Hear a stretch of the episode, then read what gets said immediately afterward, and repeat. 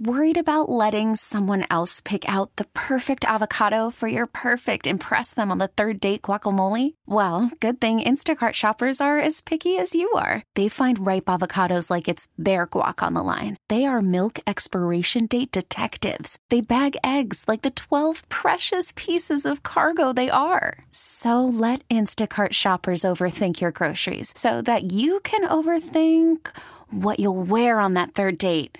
Download the Instacart app to get free delivery on your first three orders while supplies last. Minimum $10 per order, additional term supply. We get it. Attention spans just aren't what they used to be heads in social media and eyes on Netflix. But what do people do with their ears?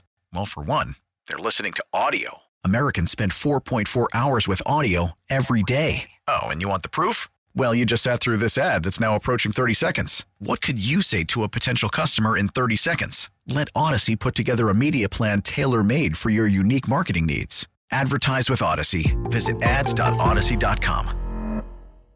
Could you imagine being the all-time leading rusher I couldn't in the history of somewhere of anywhere? anywhere. Anywhere. Yeah.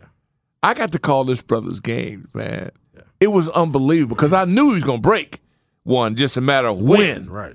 So now he's with us right now, and he's breaking things down with his Jets podcast. He's um, Yeah, can we we need to start there because that we thought we were gonna have an exciting offseason. man. What what is your quarterback situation is worse than ours.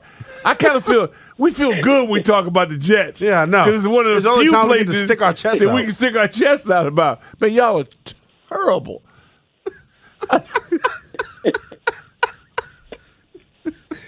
Lamont, isn't that something, man? You come on, do us a favor, and then we start talking trash to you as soon as you come on the show.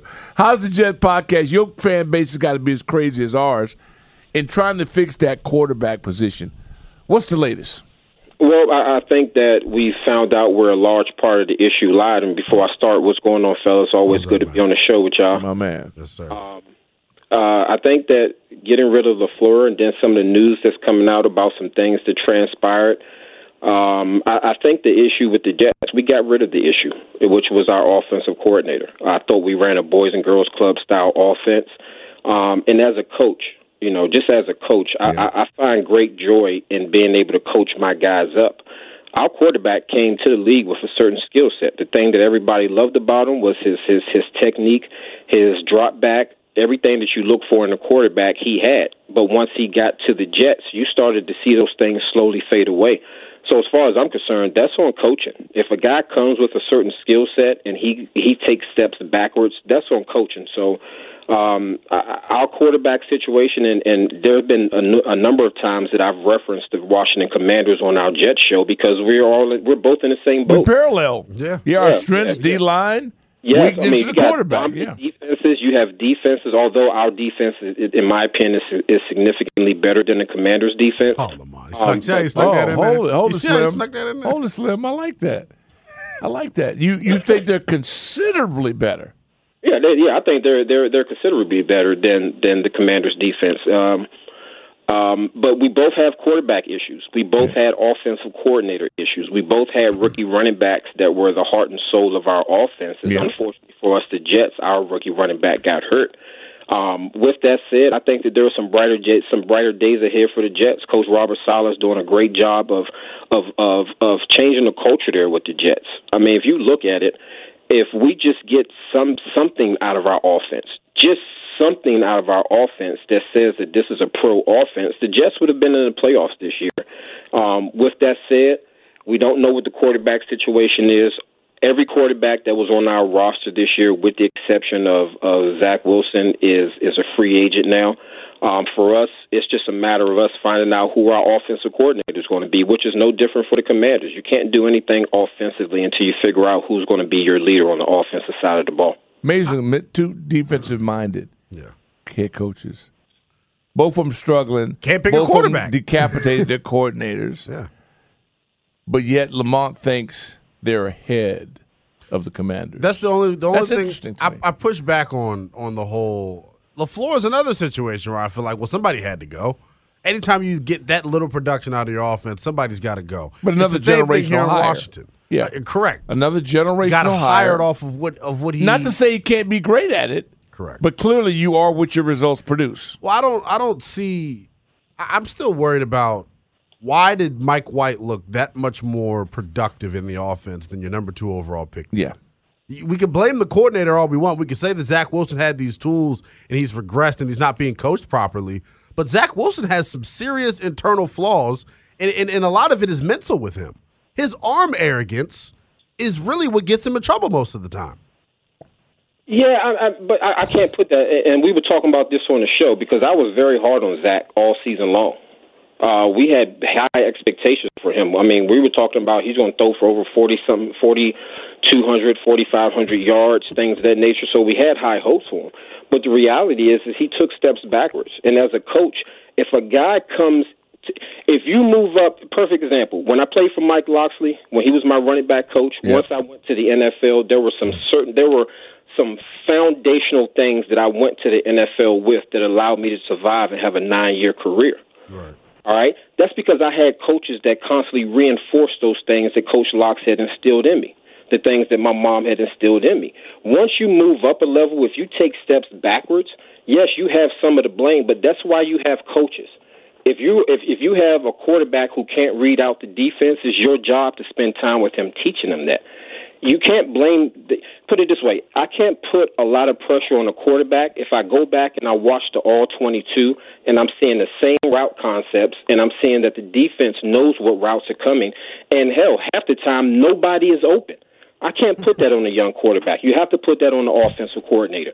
If you go out there time and time again as an offensive player and you're dropping back, throwing the ball 35, 40 times a game, and you go back and you watch the film, and maybe 15 of those 35 or 40 times a guy was actually open, I can't put that on the quarterback. Well, we went through that with Robert Griffin III here, and trying to you know advance a quarterback's development when he didn't see the field clear. There was a disconnect, and he had a genius offensive coaching staff. It's on the player to adapt and not hide behind the gifts he has if a guy can run. For the second pick in the draft, and Bobby was the second pick as well. Are you telling me this kid is a bust or the system didn't favor what he does well? I'm 50 50, Doc. Okay. part of me wants to say that he's a bust because of where he was drafted, mm-hmm. but sitting back watching the film, knowing what's going on in, on the inside of, of, of that offensive building, let's just look at it like this: there was no veteran leadership for the New York Jets on the offensive side of the ball. You had a first-time head coach, I mean, a first-time offensive coordinator, Right.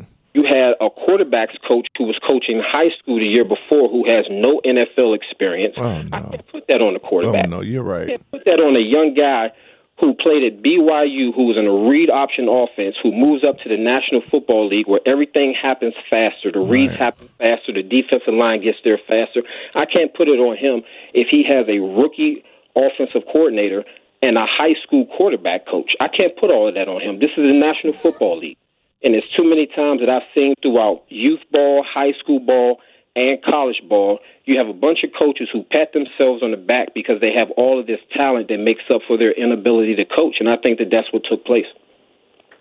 It's interesting, man, because it almost feels like one of those situations where your your owner doesn't always meddle, but he's got meddling tendencies. But we know he just wants to win. Yep. Now, Douglas a, a company they drafted Zach Wilson. I can only imagine. I said I give kudos to Robert Saleh to be able to have the stones to go to the front office and say, "Hey, look, this this isn't working." And, and we, we got to sit this guy down. I just wonder after you do something like that, is the situation salvageable? Because we could fire the offensive coordinator, but is Zach mentally bought in? Because I didn't like his answer. I don't know if you heard his comments. Uh, I think Yeah. it was his the the exit interviews, and he actually you know, Zach, if they bring in a uh, veteran quarterback, you know, how what's going to be your reaction? He said to, to give him hell. Well, I don't want him saying that. I want him saying I'm going to compete and I'm going to do everything I can to, to to help the guy. I mean, it just still seems like Zach doesn't get it upstairs.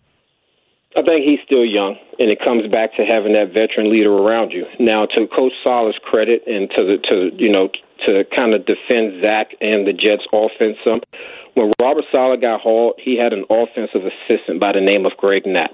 Yeah. who unfortunately passed before um, before he could even really get going. I had a chance to play in Oakland under Co- Coach Knapp as our offensive coordinator. The, the the man was a beast at developing quarterbacks. He coached Michael Vick. I had a chance to work with him. That offense was missing his leadership. He was the senior voice. He was supposed to have been the senior voice on the offensive side of the ball, and unfortunately, he had an untimely uh, death.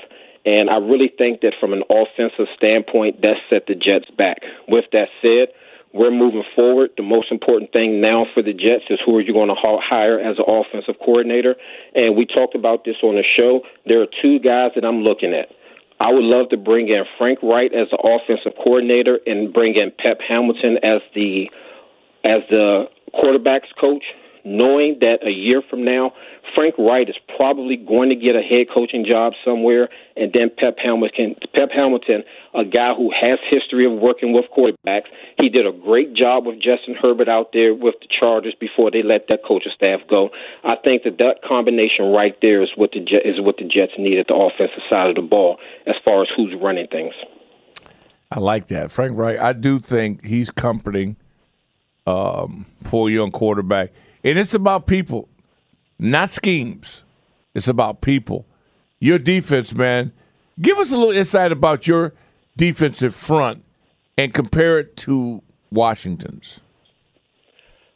Ah, man, I would say when you look at the front four, just the four starters, I think they mirror each other. I think the difference is, is that we have more depth. We did a great job of, drafting Jermaine Johnson, who came off the bench for us. You're talking about having Lawson, Huff. I mean, you can go all the way across the board. We have a front eight. I think that you could take our starting defensive line and you could take our backup defensive line, and our backup defensive line can go start on another team and still be dominant. I truly believe that. A part of that is because of the culture that Robert Saleh has brought in, but the other part is when you watch these guys compete, like they compete. I mean, they compete. They're happy for one another.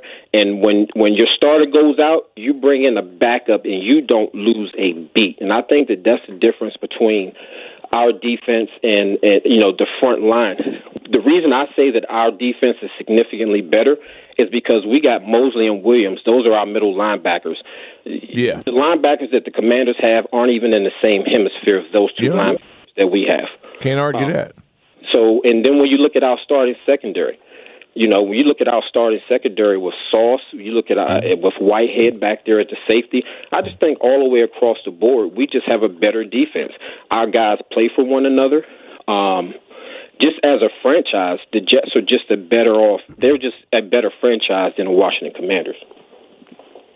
Yeah. Well, we're not going to win those those arguments with a lot of people for right now, but I sure wish we played y'all. Because I tell you what, I want to see that. yeah, so do I. Yeah, you. I definitely want to see that. It'd be an interesting matchup. I, I want to mm. ask you about some news that came out of College Park yesterday. Uh, Taulia Tagovailoa announcing that he's going to return uh, for his senior season. Is that is that the first the first the tip of the iceberg, so to speak, for the expectations that this Terps team is going to have on him next year after a really really promising 2022 season? Um, uh, for me, the news of him coming back, uh, as far as I'm concerned, where was he going to go? Was he going to transfer, or was he going to take a shot at the league? I don't think that that would have been smart for him to leave. Right. With that, with him coming back, we finally have something here. And once again, Coach Locks has just done a great job, as far as I'm concerned, since he's come in here. When you talk about changing a culture, giving a team life, and building things the right way, Taulia gives us stability at the quarterback spot, which we haven't had here in Maryland since – I can't remember the last time we had a quarterback that was able to get through the season, let alone yeah, right. be able yeah. to start his second. Challenge. So I think that with him coming back at the quarterback position, uh, we lost some guys at the wide receiver spot. We have some some some younger guys coming up. I just think that, that that's a great situation for the Terps. For me, the next thing is who's going to be the guy that's going to come in and compete with him. That's the that's the part that I want to see.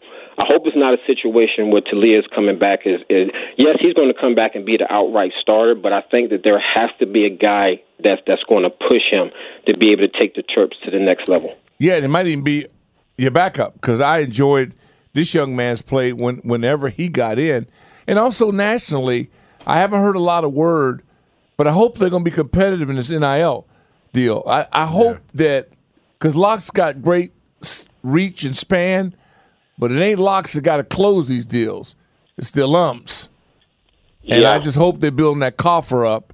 They've made great strides with the facilities. They got to keep moving forward because you know, like I know, you in the Big Ten, Yeah. and and and they make commitments to football like nobody's business. And um, but I, I I like where he's at. I just want to see him get over the hump. You're still climbing, you're still climbing, but there's such a rich area here with football, as you well know, and hopefully uh, these people will invest in the Terrapins. Hey man, we appreciate you taking time out. Big L was getting beat up on the on the lines. He's two of eight right now in, in the opinion poll. So you helped take some heat off of him. You the you the best, brother, and we'll, we'll appreciate you, chat Lamont. again real soon. Appreciate y'all. All right, good deal. Lamont Jordan, Yeah, man. the all-time leading rusher at the University of Maryland. We get it. Attention spans just aren't what they used to be heads in social media and eyes on Netflix. But what do people do with their ears? Well, for one, they're listening to audio. Americans spend 4.4 hours with audio every day. Oh, and you want the proof? Well, you just sat through this ad that's now approaching 30 seconds. What could you say to a potential customer in 30 seconds? Let Odyssey put together a media plan tailor made for your unique marketing needs. Advertise with Odyssey. Visit ads.odyssey.com.